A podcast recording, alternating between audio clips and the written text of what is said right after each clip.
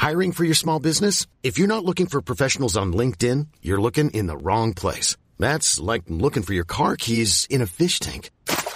LinkedIn helps you hire professionals you can't find anywhere else, even those who aren't actively searching for a new job but might be open to the perfect role. In a given month, over 70% of LinkedIn users don't even visit other leading job sites. So start looking in the right place. With LinkedIn, you can hire professionals like a professional. Post your free job on linkedin.com slash people today.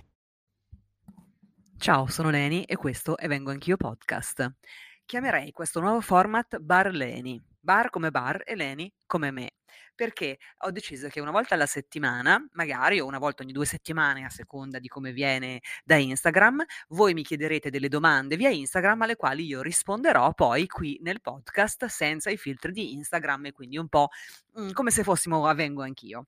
Eh, quindi inizierei, ho fatto questa storia l'altro giorno, mi avete risposto in tantissime persone, quindi inizierei a rispondere alle vostre domande eh, un pochino in pillole qui avvengo anch'io. Allora, mi viene chiesto perché riesco riesco a venire solo da sola intende dire forse questa persona che riesce a venire solo da sola e non nel sesso di coppia. Allora, questo è un pochino eh, il grande dilemma, no? Una cosa di cui si parla moltissimo e di cui avvengo anch'io, anche si parla molto molto molto spesso, ovvero la difficoltà a raggiungere il piacere quando abbiamo qualcuno con noi, eh, mentre invece la più eh, assoluta scioltezza nell'arrivare all'orgasmo quando si è da sole o da soli.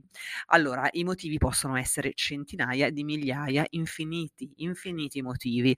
Eh, sicuramente il più importante è un certo tipo di conoscenza del proprio corpo. Eh, nel caso in questione, se tu per esempio conosci benissimo il tuo corpo e da sola riesci ad avere orgasmi particolarmente intensi con la masturbazione o con l'utilizzo dei toys, mh, mm, quindi tu hai diciamo una vita autoerotica soddisfacente, potrebbe essere che ehm, il partner o la partner non ha capito nel senso che non c'è un dialogo tale per cui il partner o la partner sa come stimolarti perché tu possa raggiungere l'orgasmo. Arrivano poi, diciamo, anche a, mh, mhmm, a, ad interferire con il piacere sessuale tutta una serie di altre argomentazioni che hanno a che vedere anche con la componente, per esempio, psicologica. Non mi fido di quella persona, non mi sento a mio agio con quella persona, non sono io nel mood, no? Eh, per avere un orgasmo in questo momento. Cioè, ci sono tutta una serie di fattori che sono veramente tanti che se mh, mhmm, hanno la meglio, diciamo, noi fatichiamo fatichiamo davvero tanto a eh, lasciarci andare, quindi come dico sempre, mollare il timone e andare a quindi eh, raggiungere l'apice del piacere sessuale quando siamo in compagnia. Eh, di questo ovviamente poi, di tutti questi argomenti che tratteremo oggi, poi faremo magari un episodio del podcast più approfondito. Passiamo alla seconda domanda. Il sesso orale con uno sconosciuto, con preservativo? Allora, mhmm, c'è un episodio di Vengo Anch'io, ehm, lo potete andare a scorrere dove ci sono tutti gli episodi, ehm, in cui parlo, ehm, con una ginecologa delle malattie sessualmente trasmissibili. Allora, sicuramente, ehm, il sesso orale non è libero da, ehm, trasmissione delle infezioni, quindi sarebbe opportuno utilizzare il preservativo anche nel sesso orale, ehm, perché, ehm, le malattie che si possono trasmettere per via sessuale sono trasmissibili sia per via genitale che per via orale. Quindi sì, direi di sì. Un'altra domanda, perché a volte per avere un orgasmo devo pensare a situazioni diverse da quelle che sto vivendo? Wow, questa è una domanda che mi fa impazzire. Hai beccato eh, tu con questa domanda, diciamo un pochino quella che è anche la chiave o una delle chiavi, non la chiave, una delle chiavi del piacere sessuale. Che cosa intendo dire? Eh, mentre mi porgi questa domanda, sicuramente ti stai riferendo alle fantasie sessuali o comunque a collegare, connettere il tuo cervello mentre fai sesso a qualcosa di particolarmente eccitante al punto che riesci poi quindi ad astrarti da quello che stai facendo e a permettere a questa scarica di piacere di arrivare, no? Quindi dai, il, il, tuo cervello riceve il nulla osta per dare questa scarica di piacere che attraverso la colonna vertebrale, quindi attraverso il tuo sistema nervoso, arriva nella zona genitale. Eh, sicuramente le fantasie sessuali sono ehm, una delle eh, prerogative, insomma, uno dei modi eh, più funzionali al piacere sessuale. Anche di questo questo faremo eh, diversi episodi e farò poi anche un corso ad hoc. Ehm, quindi quando noi, eh, quando io dico sempre no mollare il timone, lasciarsi andare, eccetera, non significa per forza non pensare a nulla, significa anche, ehm, anzi significa soprattutto pensare a qualcosa che ci fa eccitare tantissimo o che comunque ci mette nella condizione di liberare il nostro cervello, okay? Quindi direi che è assolutamente una cosa normale, anzi è una cosa che consiglio a tutte le persone, mentre si sta facendo sesso, di concentrare la nostra mente, le nostre fantasie su qualcosa che ci piace particolarmente. Questa cosa è una cosa assolutamente normale, non ha nulla a che vedere con il tradimento, no? Noi magari pensiamo, eh, magari sto facendo con una persona, penso a un'altra scena di sesso che mi ha particolarmente eccitata o eccitato e quindi sto tradendo il partner. Assolutamente no. Le fantasie sessuali sono fantasie, possono essere di ogni tipo, non devono per forza essere messe in atto perché hanno l'unico ruolo di mh, mhmm, far concentrare no? il nostro cervello e di renderlo eh, il più predisposto possibile a dare l'ok per quella scarica di piacere infinito che è l'orgasmo genitale. Quindi assolutamente non è tradimento, è una cosa che fa soltanto godere, ok? Quindi pensate assolutamente a una cosa che vi piace mentre state facendo sesso, è assolutamente normale. Parola di Leni. Interrompiamo brevemente il podcast per presentarvi Easy Toys, il sexy shop online. Esplora il tuo corpo e vivilo in un modo del tutto nuovo grazie ad Easy Toys. È tempo di rompere insieme i tabù sul benessere sessuale, sull'amore, sui corpi e sulle relazioni. Da Easy Toys trovi una vasta gamma di prodotti di alta qualità per ogni adulto, ogni budget e ogni occasione. Easy Toys crede in una vita sessuale divertente ed informata ed offre sex toys per ogni gusto, oltre a tanti consigli professionali. Lasciati educare al piacere da Easy Toys. Ricevi uno sconto di 10 euro su una spesa minima di 50 euro con il codice VIENI10. Vieni a trovarci su www.easytoy.com. E adesso un bel caffè finito. Perché rischiare di rimanere senza caffè quando puoi abbonarti a Caffè Borbone? Prezzi vantaggiosi, costi di spedizione inclusi, tante possibilità di personalizzazione e l'abbonamento lo sospendi quando vuoi. Decidi tu la frequenza, la qualità, scegli tra le cialde e capsule compatibili e crea il tuo mix di gusti e miscele. Mai più senza caffè con l'abbonamento Caffè Borbone. Tutte le info su caffèborbone.com. C'è una domanda che mi ha fatto sorridere e mi piace molto. Dice: "Provato il sesso anale all'età da RSA, 60 anni. Grande scoperta, mi ero documentata, ma se avessi dettagli anche piccanti sarebbe ancora più intrigante. Grazie dottoressa". Allora, ehm, il sesso anale è un argomento che abbiamo, ehm, un pochino già, ehm, approfondito, qui avvengo anch'io, con la fase 1 diciamo, con la parte 1, ehm, e sono in programma altri episodi sull'argomento. Quindi, ehm, cara amica, dovrai attendere, ma non troppo, e ti risponderò approfonditamente a questa domanda. È normale smettere di provare qualcosa se l'altra persona non è dolce? Beh, diciamo che dal punto di vista affettivo, se la persona con cui noi, ehm, ci relazioniamo è maleducata, ehm, non è non è dolce con noi, ci tratta male, ehm, assolutamente è normale smettere di provare qualcosa. Direi che è assolutamente normale, nel senso che, mhmm, siamo masochisti fino a un certo punto, no, quindi, ehm, una cosa che io dico sempre, ci sono anche le c'è l'episodio sulla dipendenza affettiva che lo potete scorrere tra tutti gli episodi e lo potete andare a trovare. Ci sono tanti post post che faccio su Instagram sull'argomento. Abbiate sempre assolutamente rispetto per voi stesse e per voi stessi, non accettate soprusi, non accettate umiliazioni, non accettate atteggiamenti che possano ferirvi o farvi essere tristi, perché non ha nessun senso. Una persona che ci sta accanto deve farlo perché è felice di starci accanto e mh, mhmm, vuole da- renderci ancora più felici di quello che siamo quando siamo da sole ok? Se invece una persona smette di essere simpatica, smette di essere gentile, smette di provare un, dei sentimenti e delle emozioni positive nei nostri confronti, direi che può essere anche il caso di eh, pensarci su e capire se davvero vogliamo continuare questa eh, frequentazione. Ok, un'altra domanda dice perché ci si sente tanto a proprio agio a letto con qualcuno e meno con qualcun altro? Allora, qui potrebbe essere la lunga e annosa, diciamo, ehm, teoria della chimica, no, ehm, in verità, ehm, sicuramente ci sono determinati corpi che accanto ad altri corpi stanno bene, ehm, accanto ad ad ad altri determinati corpi stanno meno bene, quindi c'è sicuramente una componente di, ehm, compatibilità, no, di ehm, ma compatibilità che può essere anche nel momento, cioè in questo specifico momento della mia vita o della mia giornata o della mia settimana settimana sono particolarmente a mio agio con te. E invece poi ci possono essere dei corpi che non si, che non si attraggono. Quindi dal punto di vista dell'attrazione eh, credo che sia abbastanza normale sentirla più forte nei confronti di qualcuno e meno forte nei confronti di qualcun altro.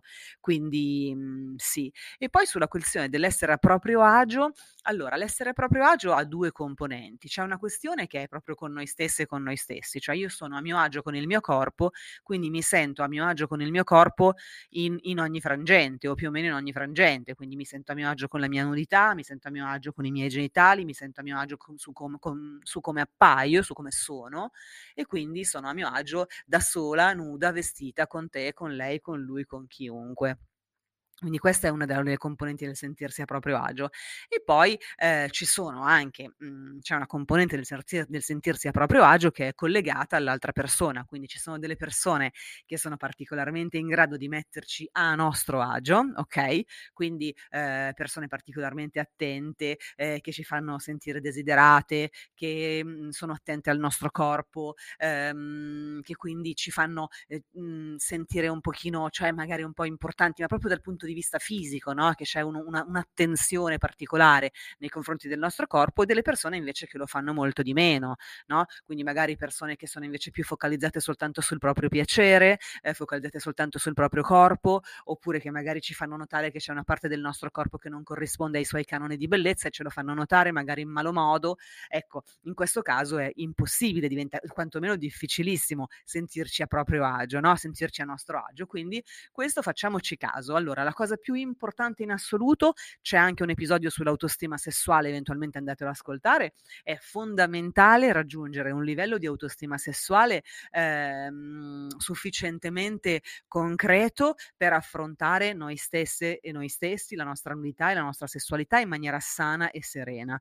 Questo è davvero la base ed è una cosa, un lavoro che vi consiglio di fare perché è molto importante e poi anche cerchiamo di eh, eh, stare con persone in grado di apprezzare il nostro corpo, di apprezzare la nostra fisicità e quindi anche di metterci a nostro agio, no? Quando siamo in compagnia. È una cosa importante. Mhmm, okay, andiamo un pochino avanti. Salve dottoressa, perché l'uomo arriva all'orgasmo prima della donna?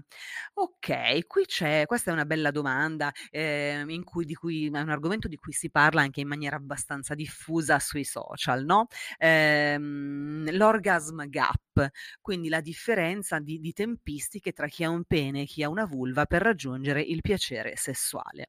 Allora, ehm, andiamo un pochino a fondo il, mhmm, il piacere sessuale per chi ha una vulva, nella maggior parte dei casi, non nel 100% dei casi, ma la stragrande maggioranza delle vulve o delle vulvovagine, quindi delle persone con una vulva, pe il mhmm, per raggiungere il piacere ha bisogno di un un tipo di stimolazione particolarmente, ehm, lunga e che, come dico sempre, che viene da lontano, okay, cioè il piacere di una vulva, il raggiungimento anche di un orgasmo proprio da parte di una persona con vulva, può avere radici lontane, no, anche nell'ambito di quell'episodio, di quella sessione di sesso, ehm, può essere collegato ad un tipo di stimolazione che viene da zone erogene completamente diverse da quelle genitali, ci vuole tipo tutta una, mhmm, diciamo, un modo di essere prese da quell'altra persona anche dal punto di vista proprio ehm, psicologico, dal punto di vista cerebrale, mentale, cioè ci vuole un coinvolgimento particolarmente profondo, accanto alla corretta stimolazione di tutte le, le zone erogene, accanto alla corretta stimolazione di tutte quelle zone che sono invece quelle genitali ehm, e nell'ambito di tutto questo, quindi tutto il tempo che ci vuole per creare un livello di eccitazione tale da mhmm, diciamo, ehm, prodursi poi in un orgasmo, ehm, tutto questo prende tempo, no? Ci vuole tempo perché che, quante volte l'abbiamo detto e l'ho scritto anche molto dettagliatamente nel mio libro, Piacere mio, guida straordinariamente pratica all'orgasmo, che trovate in tutte le librerie e online. Lì è spiegato bene come funziona l'eccitamento eh, di chi ha una vulva. Il processo eccitatorio, ok, di chi ha una vulva eh, si innesca nel momento in cui tutto l'organo clitorideo, tutta la clitoride ha un'erezione perché, come dico bene nel libro, in maniera molto estesa, il, um, il, clitoride, il clitoride è fatto di tessuto erettile come quello del pene. Quindi, se il pene non è eretto, perché con un pene non è eretto è molto complicato avere un rapporto sessuale, la stessa cosa vale per la clitoride, deve avere un'erezione. Andate eventualmente a ripassare su Piacere mio, guida straordinariamente pratica all'orgasmo, se non l'avete ancora comprato e vi va di leggerlo, provvedete perché lì è spiegato benissimo come funziona il processo eccitatorio della clitoride. Se l'erezione della clitoride non avviene, è particolarmente difficile ok, eh, avere, avere un orgasmo se si ha una vulva. Comunque per tornare all'orgasm gap, quindi una vulva e una vulva vagina ha, mol- ha, bisogno di molto più tempo rispetto a un pene per raggiungere l'apice del piacere sessuale, perché siamo dal punto di vista fisiologico, vulve e peni dal punto di vista fisiologico sono eh, programmati in maniera un po' diversa, quindi un pene ha bisogno di molto meno tempo rispetto eh, ad una vagina per arrivare all'orgasmo, quindi facciamocene una ragione e con il dialogo e con la giusta stimolazione, con il giusto coinvolgimento, cerchiamo di adattare queste due tempistiche così diverse e di arrivare entrambi durante una sessione sessuale al massimo del piacere sessuale, se questo è ciò che desideriamo. Passiamo a una successiva domanda. Esiste lo squirt anale? Grazie. che io sappia no direi che lo squirt anale non l'ho proprio mai sentito. Andiamo un pochino avanti. Non pratico più sesso orale dopo che il mio ex ragazzo mi sforzò indirizzando lì la mia testa. Allora, mhmm, qui, ehm, devo dire che ti è rimasto forse ovviamente un pochino di shock, no, sei rimasta un pochino traumatizzata da quel gesto. Obiettivamente ci sono degli episodi in cui, ehm, parliamo di questa cosa. Diciamo che indirizzare la testa della partner o del partner nei confronti dei propri genitali mentre, ehm, si sta ricevendo sesso orale e farlo anche con una certa, mhmm, prepotenza può dare fastidio. Quindi, mhmm, il mio consiglio è: parlatevi prima o comunque cercate di avere un livello di sensibilità tale per cui l'indirizzamento con forza della testa di qualcuno verso i propri genitali per farvi eh, praticare sesso orale, eh, ricordatevi che può anche eh, risultare particolarmente sgradito e eh, particolarmente traumatico.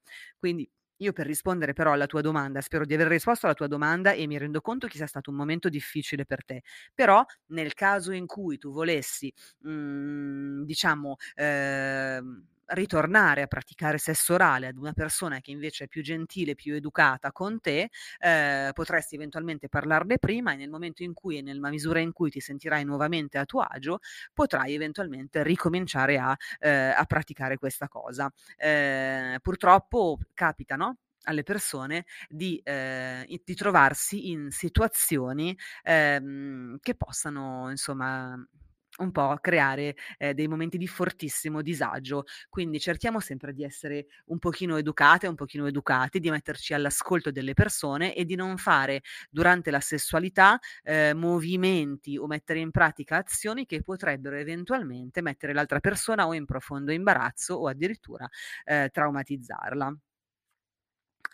Un'altra domanda. Non capisco se raggiungo l'orgasmo, se raggiungo l'orgasmo sia da sola sia col mio ragazzo. Ehm, allora, mhmm, l'orgasmo è un piacere particolarmente intenso, quindi se lo raggiungi o se non lo raggiungi, probabilmente dovresti accorgertene, ehm, nel senso che, mhmm, si tratta di una scarica di piacere particolarmente forte, quindi, ehm, dovresti rendertene conto. Il mio consiglio è di approfondire forse la tua tua vita autoerotica, quindi la masturbazione, eh, fare tante prove, eh, magari eh, ispezionare eh, i tuoi genitali mh, mhmm, con rilassatezza, senza nessuna fretta, senza nessuna ansia proprio di arrivare al piacere, ma partendo anche, come dicevo, per rispondere alla, prima, alla domanda di prima, quella sull'orgasm gap, quindi magari mh, mhmm, approfondire proprio la conoscenza con i tuoi genitali partendo proprio da lontano, rilassandoti, ascoltando una musica che ti piace, eh, essendo molto rilassata, no? Così andare a scoprire no? la, tua, eh, la tua vulva, la tua vagina in maniera tale poi da eh, conoscerti meglio e capire, arrivare a capire quali sono quelle zone, no? Io dico sempre quegli anfratti no, della, eh, della vulva-vagina che possono eh, darti piacere, così come tutte quelle zone erogene del tuo corpo, tutta quella tua pelle, questo lo spiego anche nel libro, tutta la nostra pelle è una zona erogena. Ok, l'organo più esteso che noi abbiamo come esseri umani ed è tutta una zona erogena, quindi magari ci sono delle zone erogene di te stessa che tu ancora non conosci e che invece andandole a ispezionare, andandole a scoprire e stimolandole nella maniera corretta, queste ti innescano il, il processo eccitatorio al punto che poi tu riesci a provare piacere innanzitutto da sola e poi anche quando sei con il tuo compagno. Okay. Ehm, c'è una domanda che vi leggo che è questa: amanti, entrambi sposati, ci desideriamo da morire, ci vogliamo bene, siamo amici, ma, ehm, lui non ha l'erezione, mentre invece con sua moglie è tutto okay. Perché? Allora, qui ci sarebbe da ovviamente ehm, approfondire anche dal punto di vista psicosessuologico, perché è una domanda particolarmente complessa, cioè che sottende ehm, diciamo, eh, l'esigenza di, avere, di, di, indagare di più, insomma, di capire meglio da quanto tempo vi frequentate, che tipo di relazione avete, non all'erezione ma tutto il resto lo fate eh, e con tutto il resto intendo dire vi praticate sesso, per esempio lui ti pratica sesso orale, piuttosto che, cioè che tipo di relazione avete. E mh, mm, il fatto che eh, questa persona abbia l'erezione con la sua compagna ufficiale e non ce l'abbia con te può essere, eh, diciamo, ehm, come si può dire, eh, Ehm, interessata da altri fattori che possono essere ehm, un, un, certo tipo di ansia da prestazione, piuttosto il fatto che non è una persona eh, che riesce facilmente a tradire, per esempio, no? O che riesce facilmente, cioè c'è una componente anche del carattere dell'altra persona che andrebbe analizzata e quindi è complicatissimo rispondere a questa domanda, mi dispiace tantissimo, tantissimo.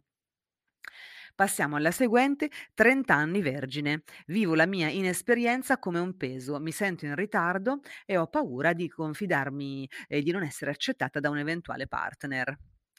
Allora, questa è una domanda interessante perché con moltissime persone con cui parlo anche in consulenza viene fuori proprio questa, questa mhmm, diciamo, questo desiderio di, di, di approfondire questo topic. Um, innanzitutto io mi chiedo, ma perché siete davvero così? Perché provate eh, vergogna verso la propria, eh, verso la vostra inesperienza? Non, è come dire, io non so sciare, mi vergogno, è come dire, io non so cucinare eh, le torte e mi vergogno. Allora, la vergogna di fronte all'inesperienza Mhmm, non bisogna averla, non ha nessun senso, ok? Eh, ci sono degli, dei, dei, dei, momenti della vita che delle persone hanno già attraversato e dei momenti che non hanno, le altre persone non hanno ancora attraversato, ma questo è un non problema, ok? Quindi, mh, mhmm, e non solo, ma se un eventuale partner con cui tu decidi di affrontare il tuo debutto nel sesso ehm, ti, non ti accetta per questo motivo, è il partner sbagliato con cui effettuare il debutto nel cesso. Nel, mh, e quindi assolutamente non, non, andrei assolutamente avanti a praticare la sessualità dal, di punto in bianco con questa persona, ma mi affiderei eventualmente al prossimo, alla prossima partner che ha più eh, fiducia, più fiducia in me e che non si fa più di tanto, ehm, come si può dire, ehm, fermare, no? raffreddare di fronte a una persona che non ha mai affrontato la sessualità. Ehm, ci può essere, ecco, una cosa che mi viene in mente di dire è che può esistere Per esempio, ehm, siccome spesso e volentieri si fa mhmm, si si fa sesso così tanto per farlo, no, ehm, e che non c'è nessun problema, però magari una persona non si assume la responsabilità di praticare, mhmm, sesso per la prima volta, cioè per di praticare sesso con una persona che non l'ha mai fatto, perché non vuole assumersi quella responsabilità. Okay? E questo insomma bisogna anche dargli atto, però basta sempre parlarne, non tenetelo nascosto, perché io parlo con molte, ehm, persone che tengono nascosto il fatto di non avere mai fatto sesso e lo tengono nascosto al partner. Io sinceramente, ehm, non mi terrei questo segreto, ne parlerei tranquillamente, così almeno si sa e si vede subito se l'altra persona è okay nell'affrontare la sessualità con me, bene, se no, ehm, che si faccia con qualcun altro, non c'è problema, okay? Okay, okay, andiamo un pochino avanti. Mhmm, ah sì, allora è possibile che certi sex toys, ad esempio il succhiaclito, non funzionino per tutte? Sembrava dovesse dare un orgasmo assurdo in poco tempo, ma per me non è così. Premesso che mi piace il sesso orale. Allora, la stimolazione da sex toys è sicuramente un ottimo alleato, ehm, per chi vuole scoprire se stesso, se stessa, per approfondire la conoscenza con il nostro corpo e anche con il nostro clitoride e anche con il nostro canale vaginale, per capire quali sono le zone, quelle che, mhmm, ci piace di più, ehm, quando vengono, ehm, stimolate, ma sicuramente è possibile che, ehm, quel tipo di stimolazione data dai succhiaclitoride, quindi dai suzionatori, non sia, ehm, la più perfetta per te, cioè per il tuo tipo tipo di anatomia, per il tuo tipo di vulva, per il tuo tipo di clitoride, quel tipo di stimolazione non è adatta. Quindi sì, è assolutamente possibile, non sono universali i toys. Ognuna, ogni persona deve trovare quello che eh, fa bene a lei, no? Ok? Ehm, passiamo alla doma- un'altra domanda ehm, se si vuole provare cose nuove con il partner, ad esempio stimolazione anale prostatica, è meglio chiedere prima eh, oppure approcciarsi cautamente durante un rapporto e vedere se il partner vuole? Come approcciare la cosa? Allora, proprio su questo topic, quindi la stimolazione anale prostatica, c'è un episodio di Vengo Anch'io che vi consiglio di andare ad ascoltare. Lo trovate eh, su tutte le piattaforme. Um, il mio consiglio è quello sempre di dialogare e di chiedere. Uh, ovviamente esistono diversi tipi di dialogo, no? Esiste anche il linguaggio, il linguaggio del corpo, quindi per carità si può avvicinarsi alla parte e vedere l'altra persona come reagisce, però insomma trattandosi di un argomento di cui si parla molto poco purtroppo, forse ehm, è bello anche confrontarsi prima a voce, no? A seconda della persona che ci si trova davanti, se è una persona un po' più chiacchierona, così che magari più, eh, ha più libertà eh, con il dialogo, si sente a suo agio a parlare di certe cose, si può tranquillamente parlarne, ma anche in generale. Io affronterei prima con il dialogo eh, ogni tipo di cosa, perché comunque eh, parlare di sessualità è una cosa bellissima e un- unisce particolarmente, quindi è, molto, è una cosa molto bella. Sì, direi che assolutamente dialogo, dialogo prima. Um, mm, mm, a... Um, è possibile provare orgasmi che non siano però stupendi e sconvolgenti come vengono descritti? Sì, è possibile. È possibile avere degli orgasmi particolarmente intensi e degli orgasmi meno intensi. Ehm, in questo caso forse ti consiglierei di ehm, fare una valutazione pelvica, perché è possibile che ci sia un pochino di ipertono, un pochino di ipotono della muscolatura pelvica e quindi sì, è verosimile che il motivo di questi orgasmi non troppo intensi possa eh, essere collegato o collegabile ad una eh, non assoluta, diciamo, ehm, possibilità di contrarsi e di rilassarsi del muscolo pelvico. Quante domande, ragazze. Allora, l'ultimissima, eh, se no andiamo troppo lunghe. Allora, la lunghezza del pene ha davvero così tanta importanza? Io da donna ho sempre percepito di più il diametro. Allora, uhm, di di questo argomento ne parlo anche in Piacere mio, quindi il mio libro. La lunghezza del pene ha importanza per chi ce l'ha, cioè diciamo dal punto di vista scientifico non ha nessun tipo di importanza. Ehm, se si tratta di sesso eterosessuale, per esempio, di sesso penetrativo eterosessuale, perché poi la lunghezza del pene, ehm, è per il sesso penetrativo che la tiriamo in ballo, no, eh, non ha nessuna importanza. E questo perché? Perché la parte, diciamo, eh, deputata al piacere sessuale eh, nel sesso eterosessuale, quindi stiamo parlando di una vulva, è il clitoride, la clitoride con i suoi bulbi e le sue radici che vanno ad abbracciare l'introito della vagina. Quindi un pene particolarmente lungo che arriva fino in alto nel canale vaginale, di fatto non ha nessun, nessun tipo di eh, bene, non può dare nessun tipo di beneficio rispetto a un pene più corto. La questione del diametro, anche qui, eh, dipende molto eh, dal tipo, mh, da, da, dalla persona, nel senso che ci sono dei diametri che possono essere esageratamente eh, ampi per una vulva e dei diametri che invece non lo sono affatto. Quindi eh, ci sono mhmm, bisogna forse ecco, la cosa importante è trovarsi dal punto di vista di ciò che ci piace. Eh, non esiste una regola dal punto di vista delle dimensioni, assolutamente no. Allora, questo è un esperimento. Avete tutti ascoltato eh, l'episodio di Vengo Anch'io Podcast chiamato Barleni, in cui io rispondo alle vostre domande che mi fate su Instagram. Eh, se questo episodio vedo che avrà successo e vi piacerà, anzi fatemi sapere sapere il vostro feedback, eh, ne facciamo uno ogni tanto in cui rispondo in diretta alle vostre domande. Fatemi sapere se vi è piaciuto, scrivetemi su Instagram, avete tutti la mia mail, sapete come contattarmi, quindi fatemi sapere. Intanto un abbraccio e ciao da Leni.